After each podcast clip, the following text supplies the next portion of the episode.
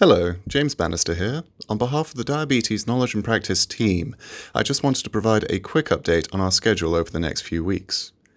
The European Society of Cardiology Annual Congress takes place this weekend, with the European Association for the Study of Diabetes annual meeting occurring two weeks after that.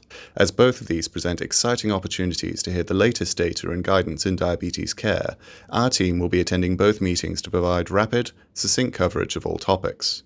These special episodes will be available roughly one week after each conference concludes and will replace this month's activities. In the meantime, why not visit knowledgeandpractice.eu and complete an e learning module?